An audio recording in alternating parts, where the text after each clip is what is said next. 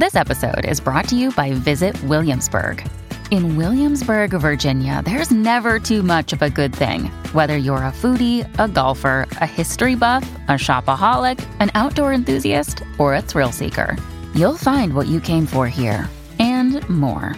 So ask yourself, what is it you want? Discover Williamsburg and plan your trip at visit williamsburg dot com. When you need mealtime inspiration, it's worth shopping Kroger, where you'll find over thirty thousand mouthwatering choices that excite your inner foodie. And no matter what tasty choice you make, you'll enjoy our everyday low prices, plus extra ways to save, like digital coupons worth over six hundred dollars each week. You can also save up to one dollar off per gallon at the pump with fuel points. More savings and more inspiring flavors make shopping Kroger worth it every time. Kroger, fresh for everyone. Fuel restrictions apply. Welcome to the True Beauty Brooklyn podcast. I'm Elizabeth Taylor. And I'm Alex Shapiro. We're estheticians in Williamsburg, Brooklyn, and we work with really incredible, diverse, ambitious, and driven people who are killing it in life. They deserve to be celebrated, and on this podcast, we're going to be sharing their stories with you. Yeah, and in between our interview episodes, we'll have Beauty School, where it's just the two of us, maybe some guest stars, and we'll be chatting about beauty, life, weird shit about being in your thirties, and learning more about one another, because that's what makes us more similar than different. Also, we're a lot of fun, and we have a super multicultural community, and we kind of think that you might too. So why not talk about all things beauty under one Black and Jewish roof? Plus, we'll be answering listener questions, so be sure to write us at true beauty brooklyn podcast at gmail dot com. All right, guys, let's jump into the show.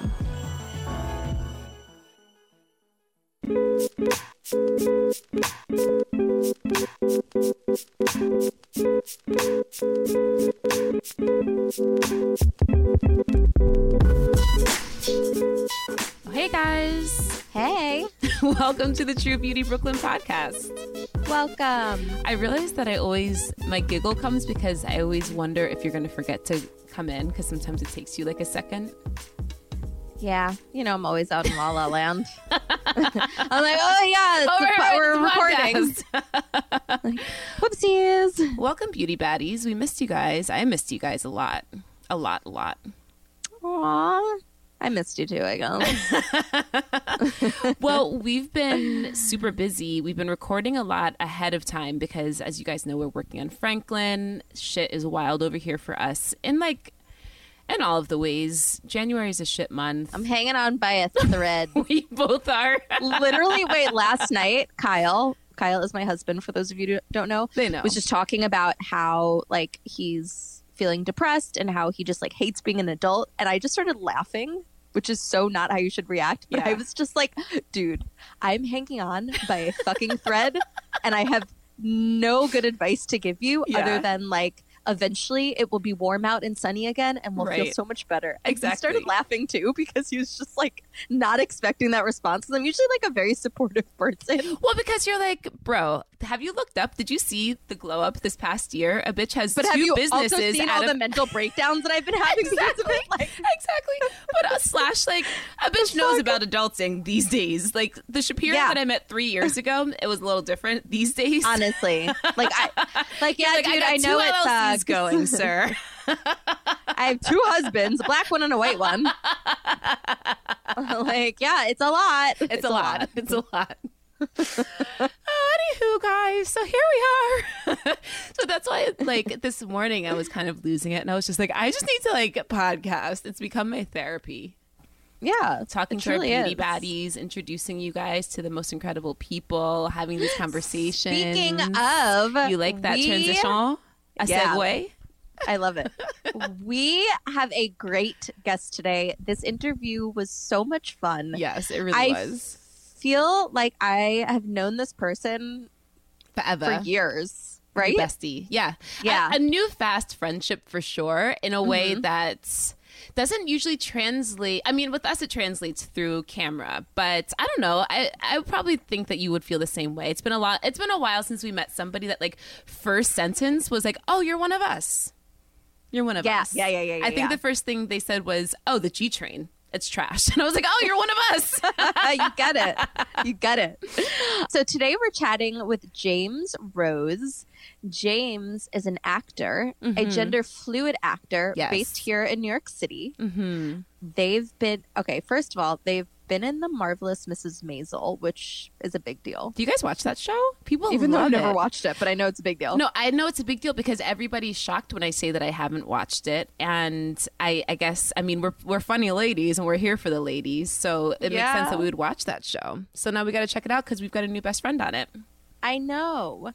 And even more importantly, in response to the pervasive diet culture and shaming of the entertainment industry, James has become a health at every size personal trainer and trauma-informed yoga teacher, mm-hmm. creating space for all people to make peace with their bodies and move for joy. Yeah. Oh, I love this. I loved I uh, the conversation that you guys were having about trauma-informed yoga classes and how yeah. that looks different between regular, like traditional yoga and trauma-informed yoga, and just their experience in this industry that, like, you and I are certainly just now, I think, getting a peek behind the curtain. Like, we stumbled into the enter- are we entertainers? Yes. So we're in the entertainment industry, We're now darling. in the entertainment industry, darling. We're entertaining all you guys out there, I guess. So my grandma told me if I wanted to be a singer and dancer, I could be a singer and a dancer. That just didn't work out for me because I can't sing or dance. But here we do it every week for people who yeah. can't see us. It's true. Which is hilarious. Um, James also teaches online through Full Soul Nutrition and serves as its podcast co-host. Yeah. So James has a lot going on. Yes. Uh, oh, also, you need to follow them on Instagram. Yes. Because just, I, I don't know if you've been following, Elizabeth, but I have. And yes, I'm I pretty have. obsessed. No, I, I love um, it. Yeah. First of all, I just love their they'll face. mention. So it's like, it's such a joy to have them pop up.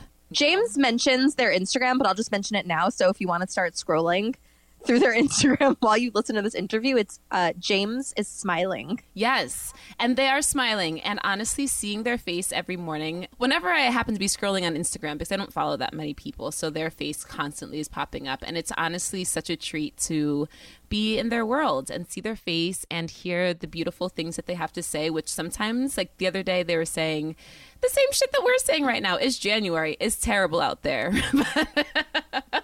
But it was just nice to see somebody that has such a, a lovely face, even when they're delivering terrible news. Oh, it's true. Yeah. Um, without further ado, enjoy our conversation, guys, with the fabulous James Rose.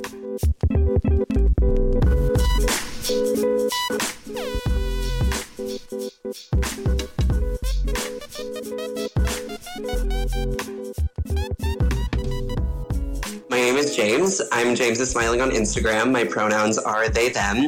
I am a gender fluid storyteller. And uh, I came to that, you know, like label relatively recently because I realized all the things that I do, like to exist under capitalism and also for fun, are all like versions of storytelling. So I'm an actor. That's my main passion, is like to bring stories alive, because that was the medium that I found myself the most changed by and the most excited by, and where I found that like my gifts lent themselves the most. And so like nothing gives me more joy than like being on stage or like being in a set where I get to create somebody that makes us think about the world a little bit differently, um, because I think that like the power of art is, even in today's world, like so understated and underrated. And I think that there is just incredible opportunity to like crack open people's echo chambers, even within their own brains, and bring in something else. It's, you know, the one place where I get to have access to all sorts of things I may not ordinarily experience in my real life, is by watching and creating art. So I'm an actor. And then outside of that, um, I'm a health at every size personal trainer and a yoga teacher. Um, I am recovered from an eating disorder, so I became a health at every size personal trainer because I wanted a space where people could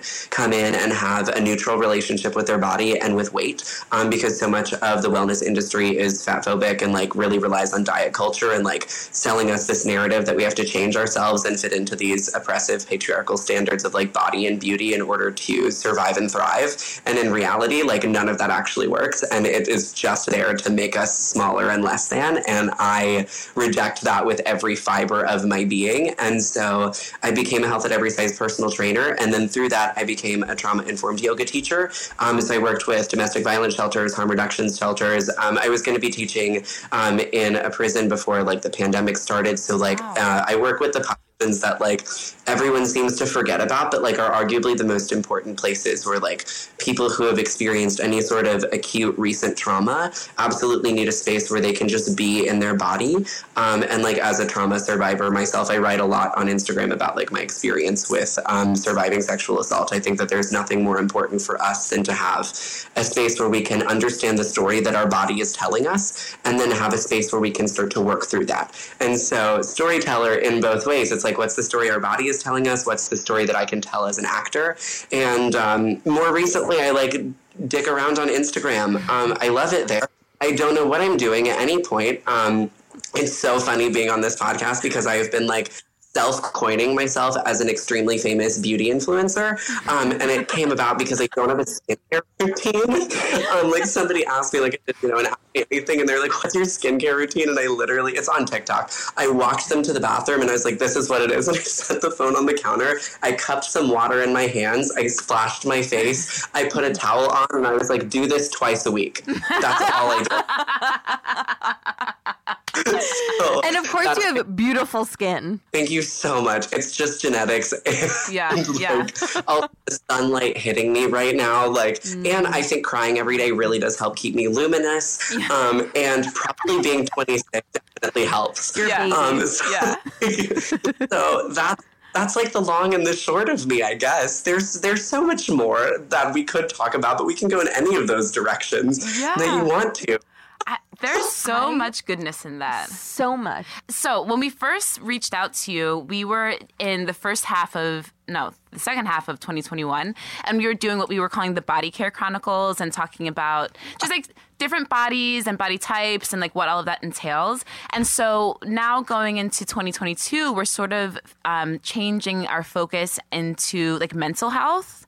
And one of our listeners reached out and asked about, you know, surviving sexual trauma and trauma in the body. And that kind of is what got us thinking about this subject. And so when you reached out, it was kind of perfect timing because we're we're making this sort of transition into, you know, the next phase of, it's not necessarily like the Body Chronicles, but still, you know, like beauty in terms of not just like physical beauty, beauty in terms of getting our minds right. Because we're the first generations, I think, really to speak openly about mental health, to take it seriously, to encourage one another, to get treatment, to, you know, try to change the narrative. And I didn't realize how important it was until people started saying, like, thank you for speaking about these things. Whereas, like, Alex and I was talking about fucking anything. Clearly you will too. It's just like anything that comes to my mind, it comes out of my mouth.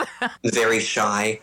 I mean, appreciate that, because I think that, you know, the fact that you two are willing to talk about anything, like, I think that is, not to be corny, but like that is what is so beautiful about the work that you're doing. And I think that, like, obviously I think we all agree that beauty is so much more than like what our exterior is, but there's a lot of beauty in healing, and like it's one of the ugliest experiences internally, but I think one of the most beautiful ones to witness, like at the risk of romanticizing a very difficult thing to do. Mm-hmm. But like the moments that we start to, you know, grab onto the vines of the jungle of our mental health and like start to swing with them, I think it's I think it's really beautiful. I think it's special. Mm-hmm. And I, I'm so glad that you're open to talking about it. Yeah, for sure. Where where would you like to start?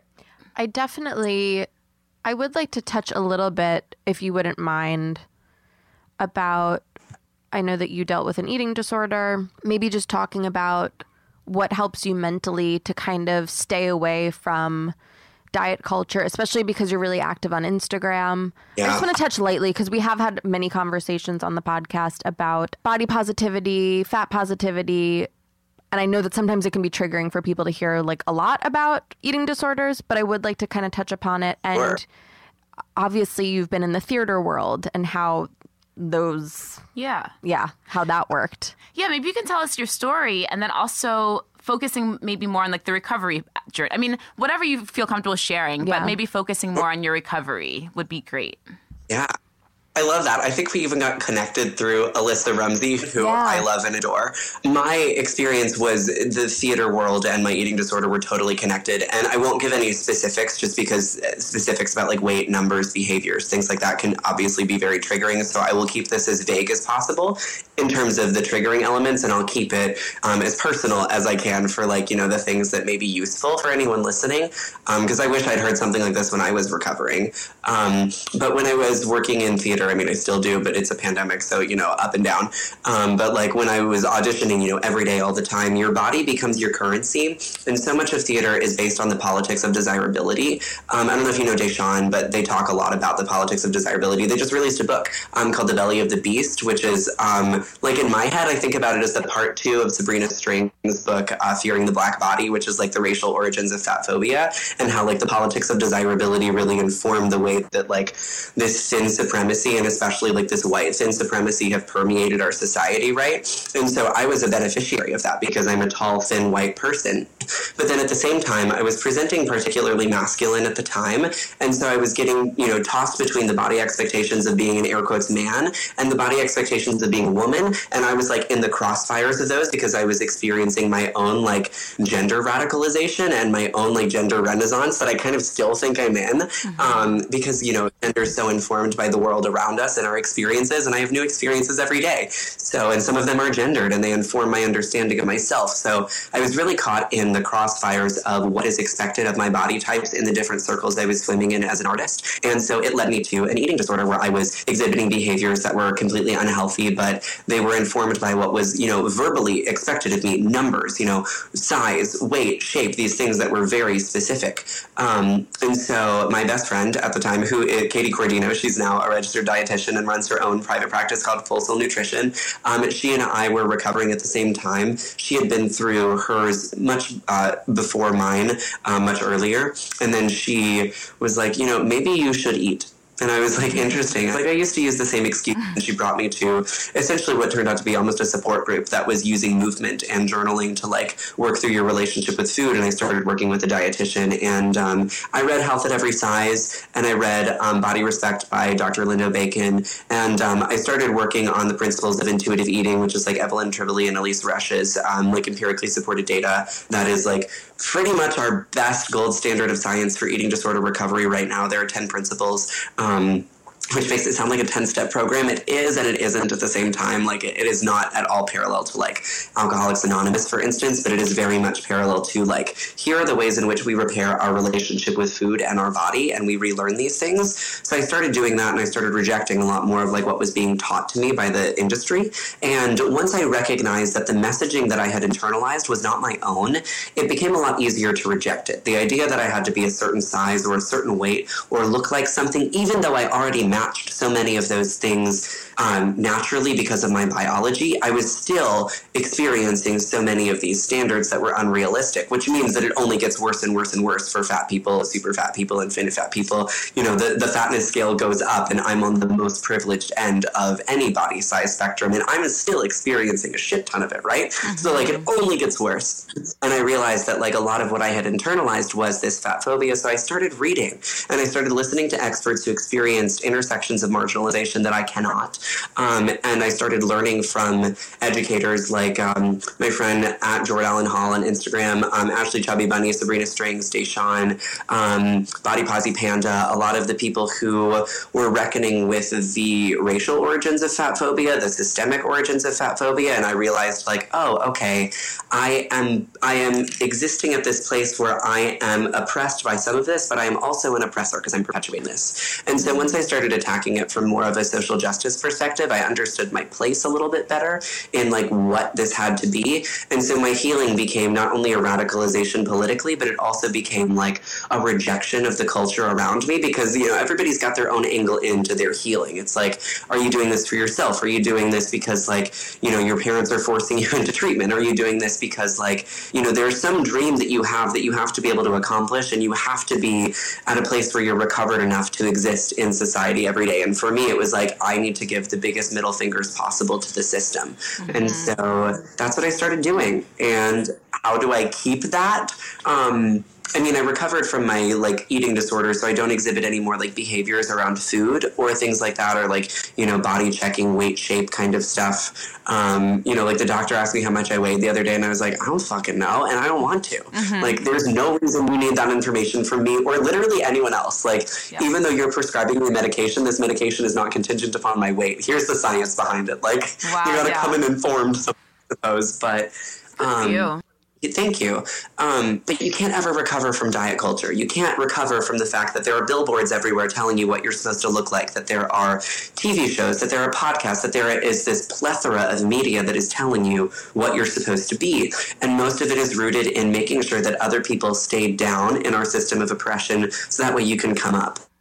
And as far as I'm concerned, I, I listened to a Toni Morrison interview, and she said, you know, if the only way you can be big is to put somebody else on their knees, that's a you problem. Mm-hmm. And so every time I get a message like that, I think about that quote. It's like, who am I putting on their knees when I internalize this message? Mm-hmm. Um, and so, like, that's, it's just a daily filtering. And I don't think that it's the culture that has gotten that much better. We do see a lot of improvements, I think, especially with millennials and Gen Z. But diet culture is rampant. I mean, it's a billion dollar industry, right? And um, the way that I combat it is like by fine tuning my filtration system, because you're going to get the messages, but you absolutely can get to a point where you're recovered and where you can filter them to a point where they don't affect you in the same way. Mm-hmm.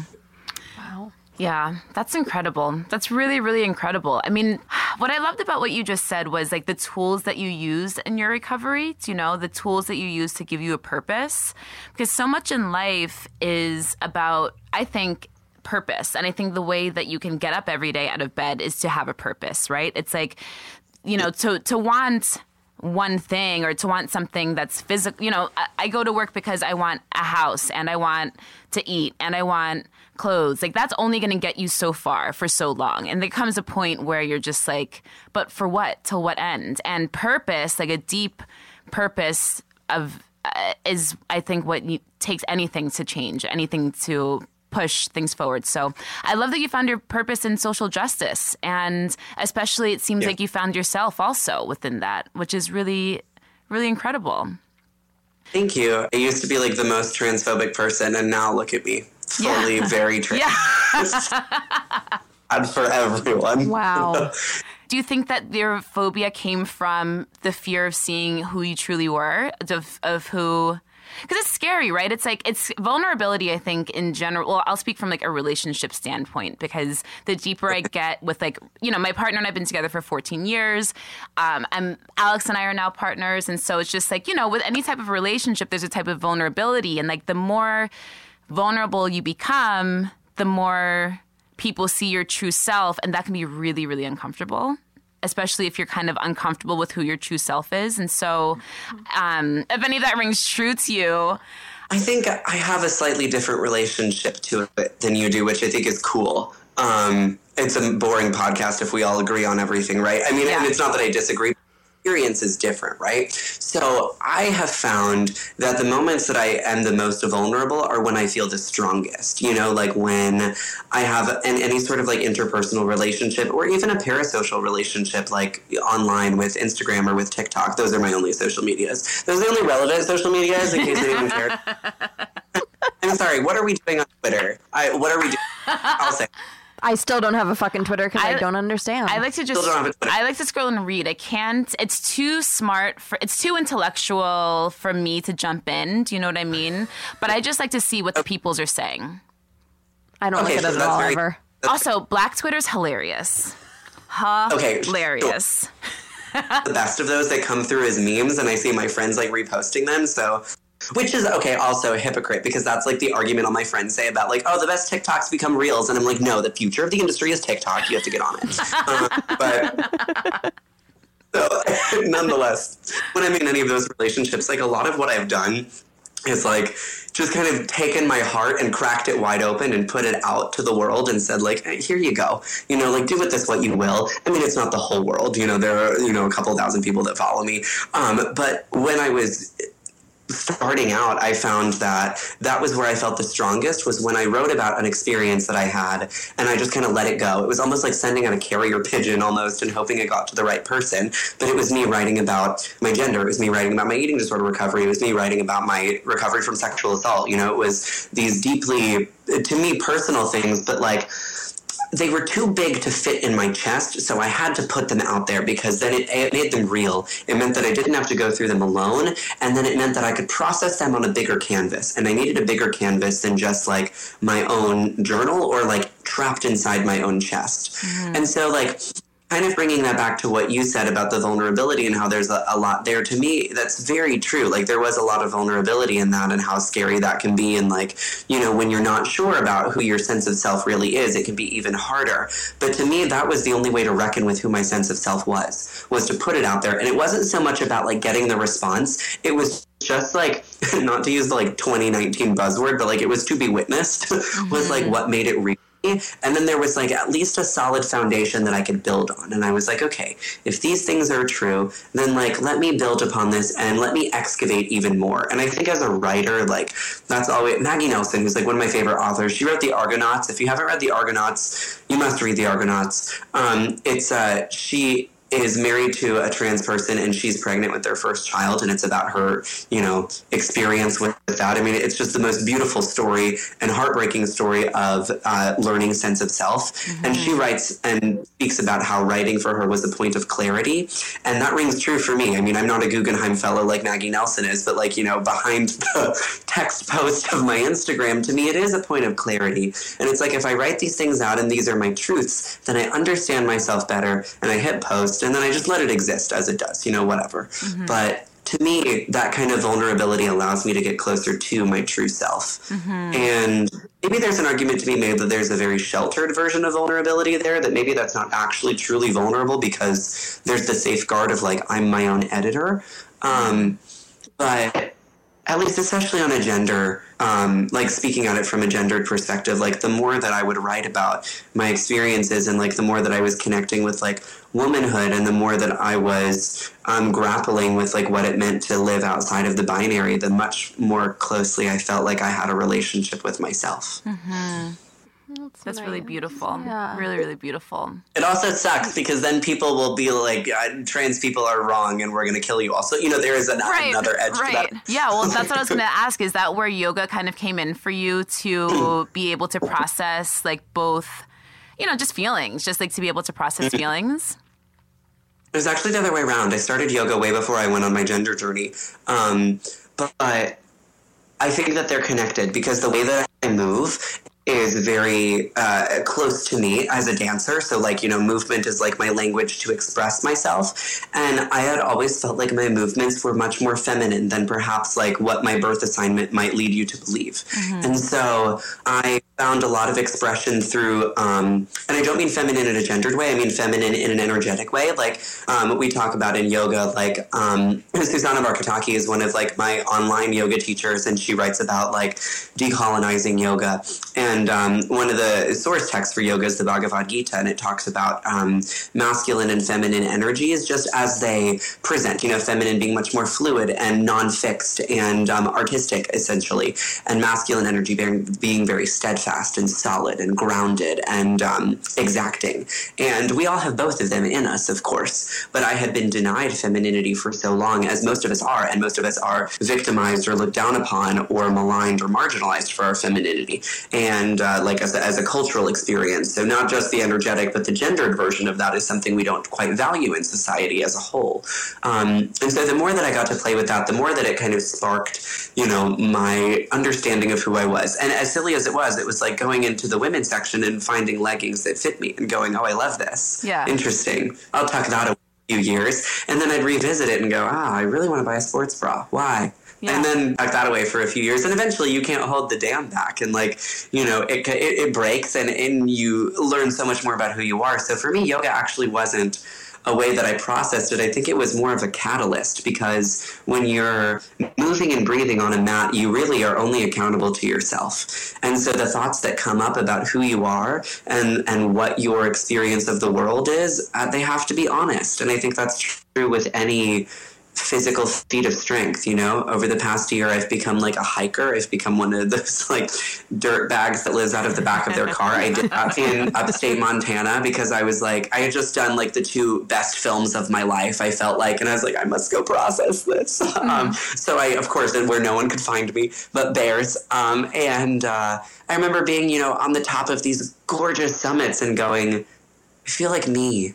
You know, and this isn't gendered. And so I think it's so environmentally dependent. And so a lot of it is like coping with what's the environment you're around. Mm-hmm. Um, And when I was around no one, I had a very different experience than when I was moving in a yoga class versus when I was in an audition versus when I was just like sitting at home with myself or when I was engaging in um, any sort of intimate relations. Like sex really throws everything kind of on its head, pun intended, you know, when it comes to your in sexuality. We can get into that if we want to, but yeah, I don't know if that, that yeah, yeah, uh-huh. I don't know. That was the word vomit that came to me when you spoke about that. So. Yeah. We love to talk about dicks. Um, okay. So would you mind talking a little bit about, um, what were you oh, saying? Just because you were talking about yoga, I've been practicing yoga for years, so I can relate to a lot okay. of what you said, but I guess I've, yeah. I, I never really know, I don't know what the actual definition of trauma-informed yoga is. Oh, sure. Um, um, if you want to talk a little bit about it. Yeah. So whatever the first thought that came to your head was, is probably correct. Um, essentially, Susanna Barkataki talks about this. All yoga should be trauma-informed. That's like the core of what yoga was before it got so westernized and essentially bastardized um, and uh, Lululemonified, essentially. You know, like you create a space in a container to um, meditate through either sitting still or through movement. Um, the word yoga means to yoke or unite. So I think about it. My personal interpretation is like uniting mind, body, spirit.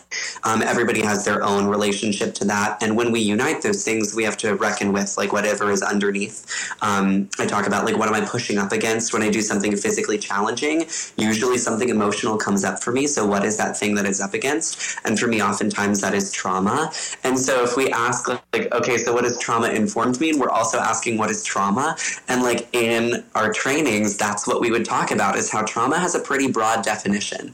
And my personal favorite one was an experience that feels overwhelming or out of control.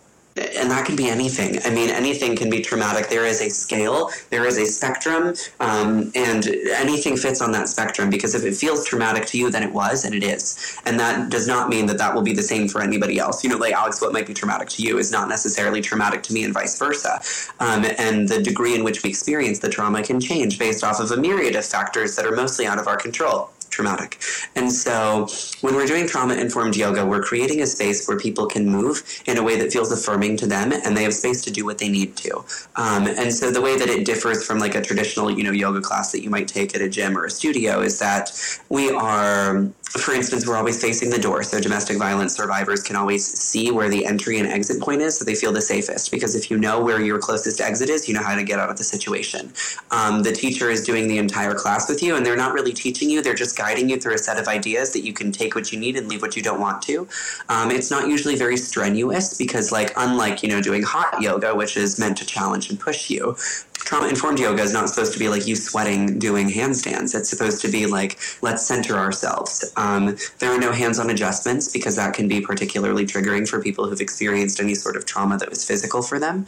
Um, and there's no like, you know, in, in a class I teach at a chain gym, for instance, I might, with consent, touch people, adjust them, um, you know, help them lengthen a specific stretch or something like that. I would never do that in a trauma-informed class because that would be an invasion of the space that I'm trying to create for them. Um, it's always invitational language. So it's like, you know, I invite you to meet me in a forward fold if that feels interesting to you. Um, if you'd like a challenge, you can lift one leg and try to find a balance here. And if you decide that's not what you want, I welcome you to bring that foot back down. As opposed to in a class you may have taken or be familiar with, inhale, arms come up above your head, exhale, forward fold, inhale, halfway lift, exhale, forward fold again, reach your right foot back into warrior three, extend, find your push point where you're going to, you know, challenge yourself into this balance, breathe through it, that kind of thing. There's a very different energy to both. They both belong, but the trauma-informed is much more about creating a, a space for people to have options and autonomy mm-hmm. over their bodies. I'm thinking of specific instructors in my head where I'm like, oh, they are... Yeah. And maybe it's because they teach specific classes that are tra- very specifically trauma-informed, or that's just something that they use in their instruction. But... It's really cool. Yeah, yeah, it's really cool. I think it's really cool too. Um, and it's definitely population specific, like the way that you might adjust it. You know, I, I teach with trauma-informed language when I'm teaching at a yoga studio or at a gym because everyone has trauma, whether they realize it or not.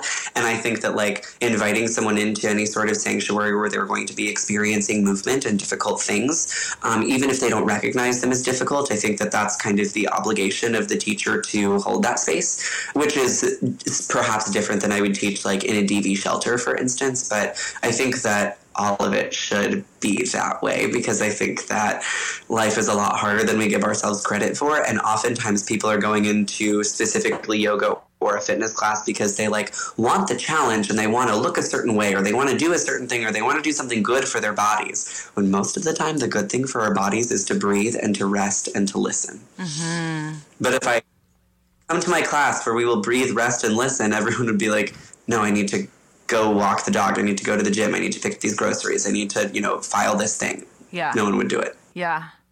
Well, it's, you know, something that we, that I've been discovering anyway is, is movement for the sake of staying alive, exercise for the sake of movement and staying alive, not exercise for the sake of like gaining some, losing or gaining something. Do you know what I mean? Gaining muscle or losing weight. You could just like movement yeah. because your body needs movement to feel good. And yes. so that sounds very nice to me. And I, like my journey right now in terms of like fitness or what have you, or movement, I'm not going to call it fitness. I fucking hate that. You walk a lot. I do walk a lot. Sometimes but, I see you stretch. Yeah. Sometimes you see me stretch.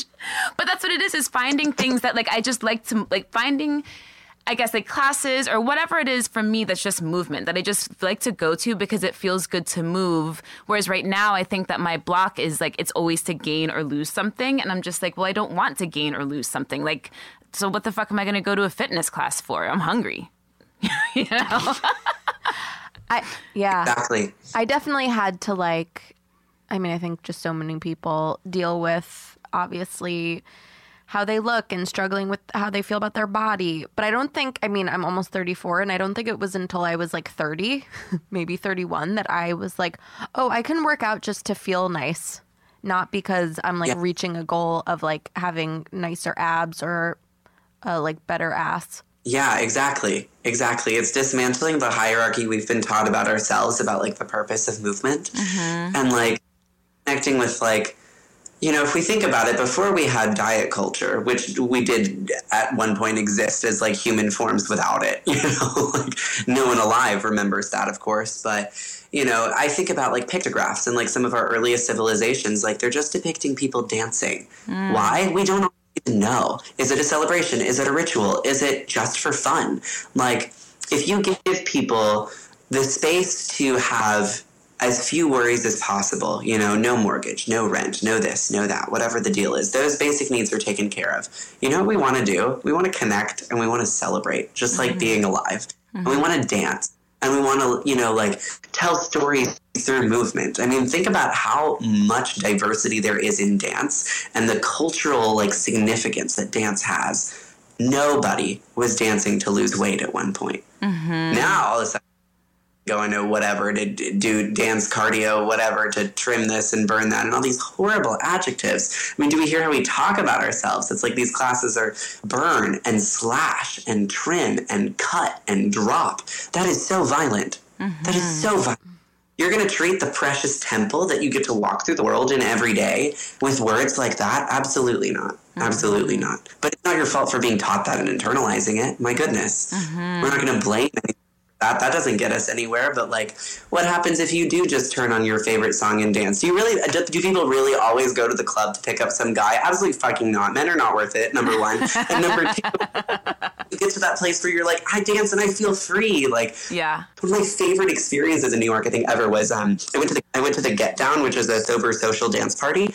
Uh, my friend Allie Mason used to be one of the, like, producer people on, and she had many friends that would perform there.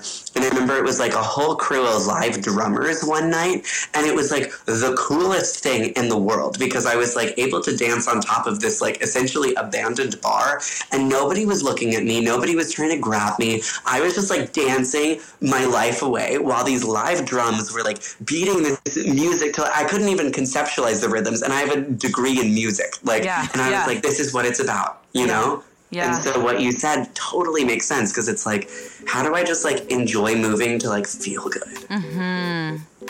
Yeah. Yeah, yeah, yeah. All those things that you said, all these things. It's so true.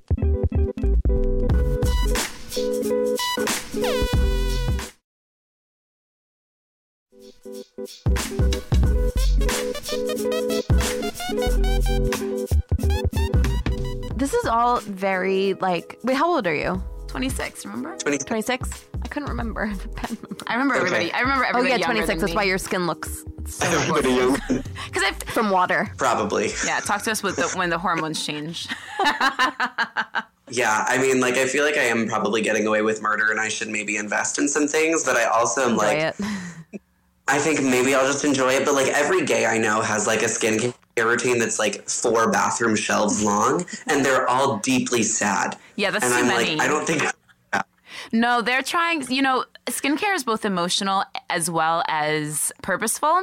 And a lot of people, mm. right? And so it kind of falls into one category. And a lot of people who, like, love skincare are just product junkies. They just, like, like, you know, the high of, like, getting something new, the smell, whatever. It's not really about, like, being purposeful. Like, they don't have any skin issues, really. They're just, like, looking for happiness. And that's why they're all sad. Yes. I remember, like, I tried, I won't name drop the brand because they don't deserve free advertising for me, um, but I tried, like, you know, one of those mainline skincare things, and I, like, broke out. I was, like, I was doing this because I thought I was supposed to, not because I want to. Yeah. You know, and I tried it different times. I was like, all right, let me give this, you know, a month, and then I'll try it again and see if it was just that time. I broke out again. And it was a moisturizer. It was a moisturizer. Oh, yeah. It, no, we're going to reject this. We just want water. This. Is that all that you were doing was we, the moisturizer? Mm-hmm, yeah. Oh, girl, that's why. Probably. I'm sure there were five zillion things I didn't know about it. I should have been doing, well, what, like a toner? Well, at least cleaning, at least washing, at least cleansing the moisturizer off so you can put more moisturizer I on. was probably doing that. I don't even know. The fact that, the fact that I'm on this means no, I definitely didn't know no. what I was doing. I still don't know what I was doing. Just water. Just. At least you look great. Thank you. I appreciate it. But I do think that what you said about the happiness thing really does do it. Because, like, when I get, you know, not that there's anything wrong with, like, having zits or acne or, like, anything like that, because I don't think that there is. Like, clear skin is not superior to, like, um, any skin that isn't clear, at least to me. And look, thirty-five um, and still get breakouts, no brags. Yeah, exactly. Exactly.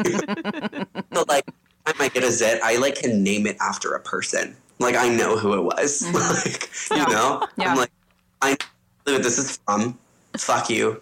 Whoever you Nobody know. invited you here. Nobody. Yeah, exactly. I'm like, I'm stressed about whatever yeah. it is. Nobody invited this cortisol release, sir. Get out of here. Yeah. Yeah. Mm-hmm. You see, I understand. I understand. Um, what you got. Yeah, because, I mean, I don't know, because there's, you know, of course, talk therapy, but I feel like, you know, as, again, somebody that's just starting my mental health journey, there's so many different types of therapies, and we all talk about talk therapy, but I'm sure that you have, just being a trauma-informed yoga teacher, that alone is a different type of therapy that, besides talk yeah. therapy. But I'm curious if you have anything else that you love or that you wanted to share, or just, yeah, just like any other different therapies that you use to help, or if you speak on this um, with your listeners, your community. Yeah, um, I do. I talk about this pretty often. Um, at the beginning of the year, I was like, I am a neurotypical person. And that's so, like, I have a squirrel for a brain, and I literally was like, I don't have A D H D. Are you fucking kidding me? I can't even finish a sentence. Um, like, starting another one? Like, are you kidding? How did I ever believe that?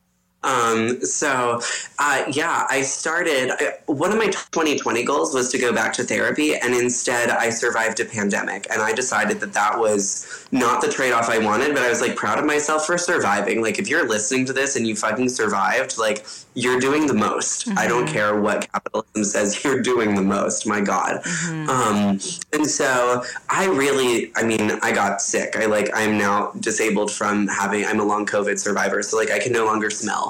Um, so I haven't been able to smell for two years, and, like, my hair is still falling out. Like, I get out of breath randomly, and, like, I'll get brain fog. Um, there will be times where I'll just drop out mid-sentence, and I'll have no idea that I was just speaking.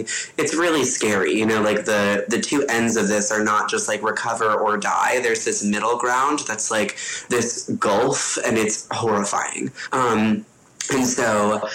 Once I had, like, physically survived that, which took me a little bit of time. I got sick March of twenty twenty, like, right when we shut down. Um, in New York City, I got sick, like, two days later. Um, I had been teaching in gyms. It makes sense as to why I got mm-hmm. sick. Um, do I forgive the people? I went to my bosses and was like, we need to shut these down. I don't feel safe. And they were like, you'll be fine. And I was like, I don't think I will be. Mm-hmm. And um, so, fuck you.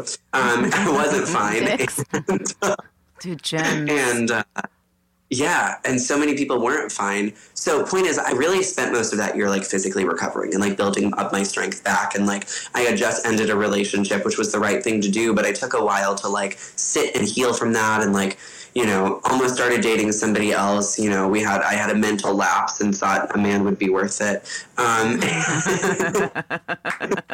he's not listening to this. We're not going to give him any more airtime. um, and uh, so one rolled around and I was like, shit, I still haven't gone to therapy. And then my close friends that are all in therapy were like, you need to fucking go. Like, you're struggling with stuff. And I was. And I don't even remember what I was struggling with, like, you know, at the beginning of this year. But it was enough to the point where I started posting um, on social media. I was like, I need to get a therapist. I've been saying I'm going to do this. I want to, I even think it was like I wanted to work through some, like, gender identity stuff, like, to get some extra support that wasn't just within the queer community, because, like, we know that having literal community is so important. Like, having Having, you know, the group chat that you can be like, can you believe screenshot, screenshot is, like, so important. But at the same time, therapist, that's not a licensed professional that has an objective worldview on what's going on. Um, so I was like, therapy accountability, I'm going to, like, drag everybody off. All of you thousands of people through the mud of me finding a therapist. And that's what I did, because I was like, if I'm accountable to, like, I don't know, fifteen thousand people at the time, I think it's, like, doubled since then, which is so wild. Um, Considering I don't know what I'm doing. I was like, if I'm accountable to this group of people, then I'll do it, because I've said I'm going to do it, and now I publicly have to do it. Yeah. So I did. And I started working through stuff and really started unpacking most of, like, the sexual trauma stuff. I really thought that I was beyond that. Hint, we're not really beyond that. We just live with it, and we have to learn how to live with it, you know, mm-hmm. for anybody who is a survivor of sexual assault of any kind. I think that we all can resonate with the idea that, like, your life post-assault is just different, and you're certainly not a worse person, and life doesn't have to be worse at all, but it is different, and we have to cope with the difference, and there is a grievance process, there's an anger, a fear, a frustration, there are moments of hope, there are moments of joy, there are moments of celebration. And I thought that I'd given myself all the time I needed, and I didn't need to unpack that anymore. Fucking wrong.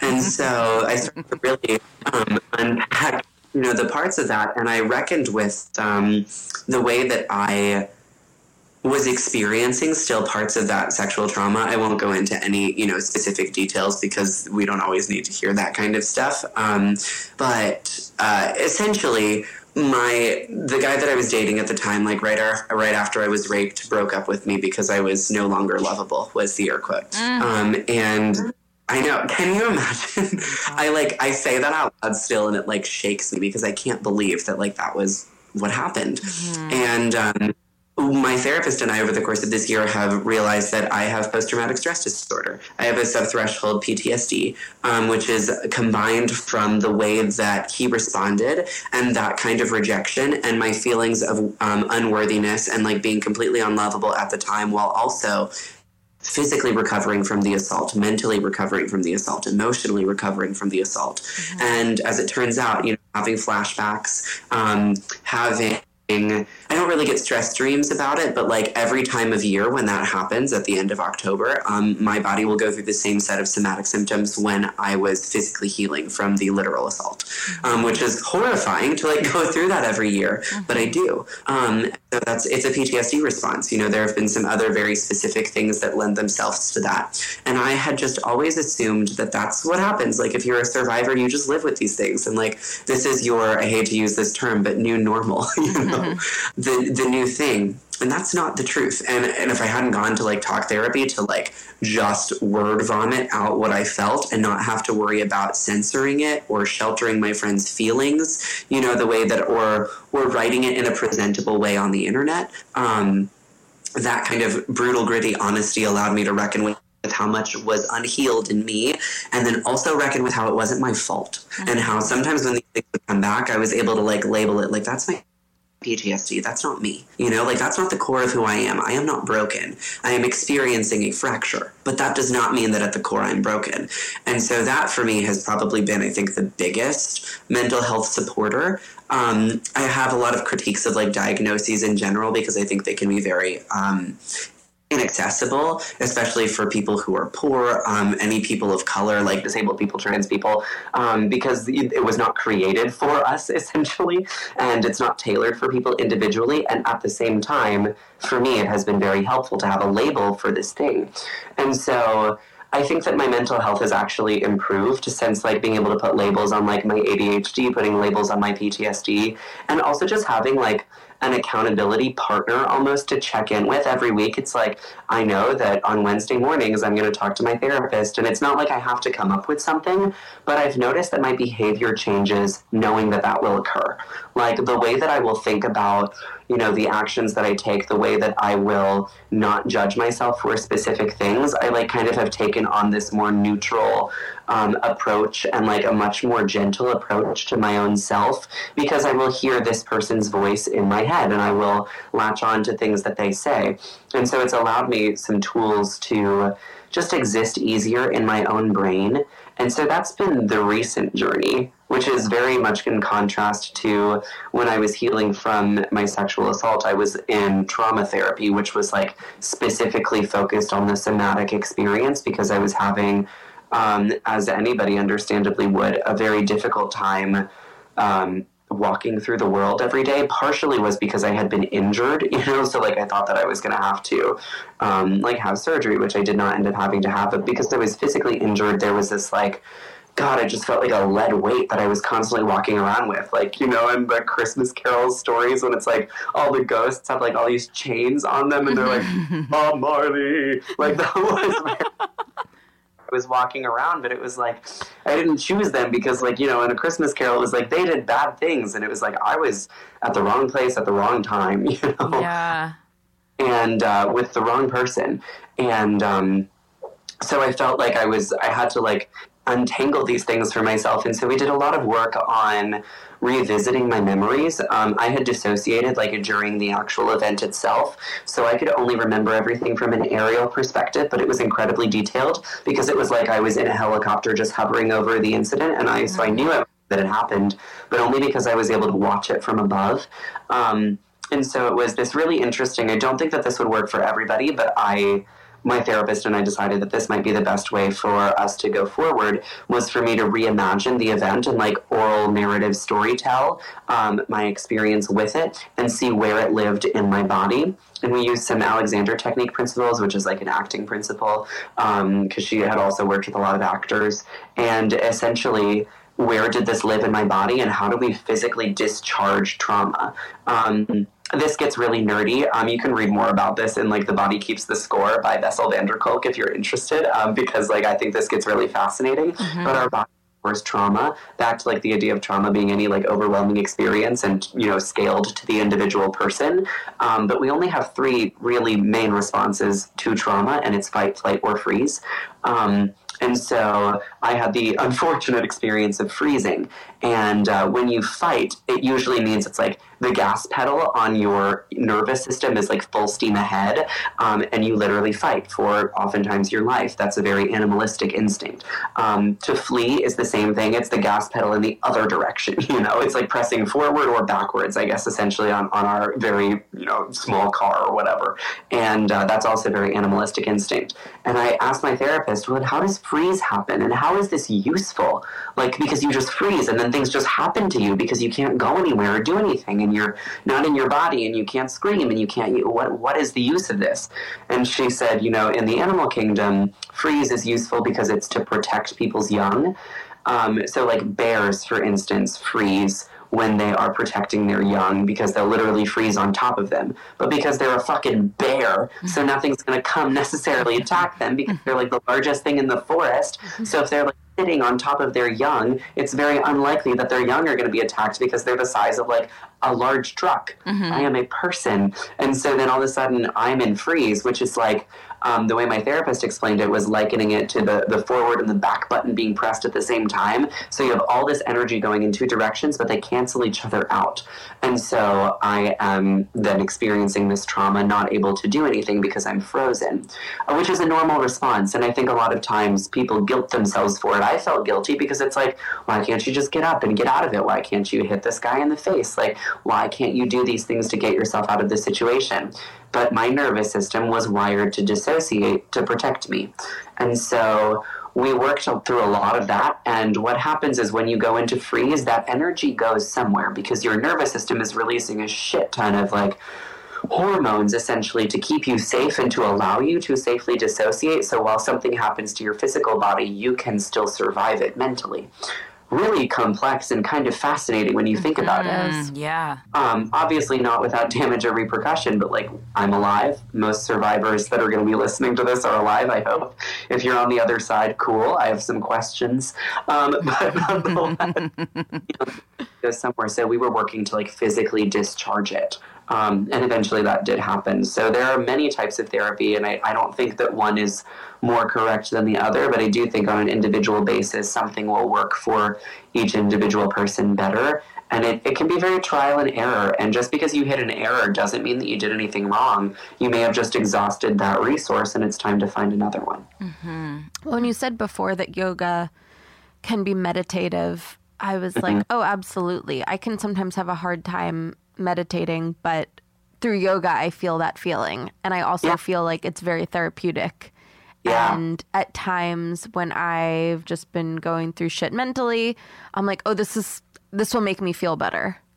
Mm-hmm. And it really does. And it's like, it's different for everyone, right? Like, some people are sad and they need to lay in bed. Some people are sad, they need to talk to their therapist. I'm not saying that I wouldn't benefit from either of those things also, but but also, yoga really, like, it's really cool that you're a yoga instructor and you've also dealt with these things in your life, because mm-hmm. I think that it probably makes you an even better teacher, honestly. Maybe. I don't know. I mean, I think everybody's been through their set of shit. You know, this is just mine. Um, and I think because people know about it, then they look for it, you know, in the way that I teach or the way that I perform. And it's true. It's like, those things informed who I am. I can't divorce them just because I'm playing a character or teaching you to get into Warrior One, you know? Yeah. But I think that everybody has that kind of special angle, because everybody has their own mm-hmm. special set of circumstances and things that they've survived. And like, um, healing is a privilege in its own right. Not everybody has access to the same healing. And so I think it's important, like, not to put my, not that you're doing this, but like, just in general, I think it's it's a cultural phenomenon that we put people who have gone through therapy and healing and, you know, somatic work, is, is et cetera, um, we put them on a pedestal, so that way, you know, we see that as like the pinnacle of achievement and survivorship. But I don't think that's true, because like, if you think about the working class mother who is living at the poverty line supporting her children that has experienced sexual violence herself, her ability to get through each day is her survivorship. Mm-hmm. She may have the same resources because of the way our society is structured to have access to the same healing I do. I think that's also a problem that we have to systemically tackle, but like, you know, let's put that aside for a second and reckon that like, you know, my healing isn't any better than hers, but they are different. Mm-hmm. So I just think that for anybody who is working through a healing and it looks different than mine or yours, or, you know, however that may work, I think that it's still equally as valid and important, because we're all doing the best that we can with like the individual set of circumstances that we were given and that we're living in, you know? Mm-hmm. Yeah. Thank you so much for being so vulnerable and sharing yeah. so much with us. And I think that that's the difference, is um, not that you, not that you deserve to be put on a pedestal, no, but but that you are able to share what other people aren't, or what other people like aren't necessarily, maybe they haven't worked through it, maybe they don't have the words to verbalize it, maybe they don't have the people in their lives to accept what it is that they're ready to say. So I think that just by seeing people get through things, and here's how I got through it, just gives hope to so many who aren't exactly what you're saying, who don't have the proof. Therapy is so fucking expensive. It's like yeah. it's it's it's really upsetting, honestly, because there's so many, like, the people who are the most marginalized, you said it, per- like the woman who's surviving par- poverty with children, she needs therapy. She needs yeah. therapy bad, you know, because she just, exactly what you just said. And it's like, it's she's probably not going to be able to get it, and it's it's really upsetting. But sharing these stories is, I think it's just, like, this is a free resource, right? Like, yeah. you speaking yeah. on this podcast is a free resource for somebody to hopefully, like, get, you know, start their journey. And so I thank you so, mm-hmm. so much for that, for sharing that with us and with our audience. And also pointing out that um, trauma can look different for everyone, and that, because I've definitely, like, gone to maybe look at, especially if I'm, like, on a trip, like, I'm away, I like to check out different yoga studios. And I have seen classes that are literally called trauma-informed yoga, or maybe the instructor specializes in that. And I yeah. always like skipped by it because I'm like, oh, that's not for me. But actually, it totally is for me. It's for yeah, it's anyone and everyone, because everyone has some sort of trauma in their life that either yeah. they're working through or they've kind of tucked away, or yeah, I don't know. I guess also uh, as a society, or I've at least felt like, oh, well, if it's not that bad, then you should get over it, or yeah, people have it whatever. worse, or yeah, yeah, yeah, yeah. Narrative. I mean, we all gaslight ourselves out of our right to heal with that mentality. We all do it, mm-hmm. you know. Mm-hmm. Because like, what happens is when we sit down and we like sort through the shit to get to the core of it, we realize how how much that wound is still so unhealed. And so it's like, even if you feel like somebody else has it worse, you know what? You're not that somebody else. Yeah. You're scale and perspective and frame of reference can only be informed by your own experiences. Mm-hmm. And so it's like, you're absolutely right. Like remembering that it's going to look different for different people.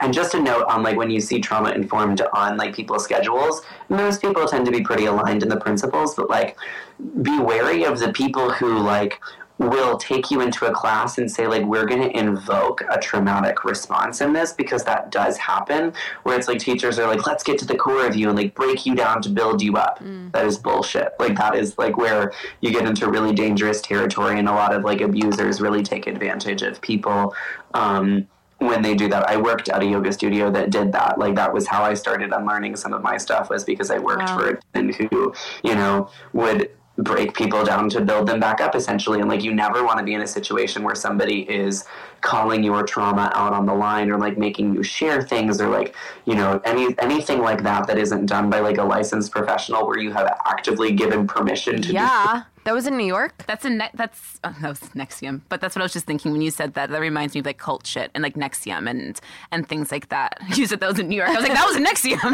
Was that in New York, at a studio in New York? It was, yeah. This was incredible. This was amazing. This was honestly amazing. Amazing. Yeah. Also, I just want to tell you that I like laugh cried earlier. I was looking at your Instagram and there was this post about your dad. And at the end of the post, you were like, and sometimes he'll point out hot guys he thinks that are hot when we're watching football. Yes. Yeah, my dad is, he doesn't know it, but he's a queer icon. He's pretty cool. Hilarious. Also, yeah. You look a lot like him, or at least what he looked like back in the day. Your gorgeous eyebrows. Oh, yeah, gorgeous you. eyebrows, gorgeous. His hair of mine now. He's downstairs, actually, so we, we look the same now, too. It's really funny. I, I love looked that. The hot one in my family, yet it's still my dad, and he's just so annoying. That's where you uh, get the good skin from. Right. Yeah, I guess. Yeah, well, it's from my mom. She looks just like me, too. They look alike. It's hilarious. Oh, yeah. So couple, they're couples like you know, like they'd be like, oh, my God, your mom's here with her brother. And I'm like, no, that's my dad. Like, what? They're divorced. Like the same relationship as siblings. Oh, that's so interesting. Hilarious. Wait, okay, but would you tell everybody where they can find you, the the Instagrams, the TikToks, all the places on the internet? Oh my God. Yes. Um, so on Instagram and on TikTok, my only social media is, if you see anything else, um, it's a lie. Uh, At James is smiling, all one word. Hang out with me there. I never know what I'm doing. That's like the most fun about it. Like half my TikToks recently have been me stumbling out of men's apartments at like two in the morning into t- where like enjoy. Um, and, like half my Instagram is me being like just fucking around. Like I just think we deserve joy and happiness, and so any way that I get to create that is cool. Um, and then uh, if you see me on Grindr, no, you didn't. I mean, you did. um, but like, tell me that you found me through this podcast, so I don't like start talking about stories, and you're like, oh, I already know this. I listened to the podcast. So thank you so much for having me. You were thank just such a. T- I am so honored to have shared thank this you. virtual space with you. Thank You're you the greatest so, around. so much. Yes, thank you so, so much.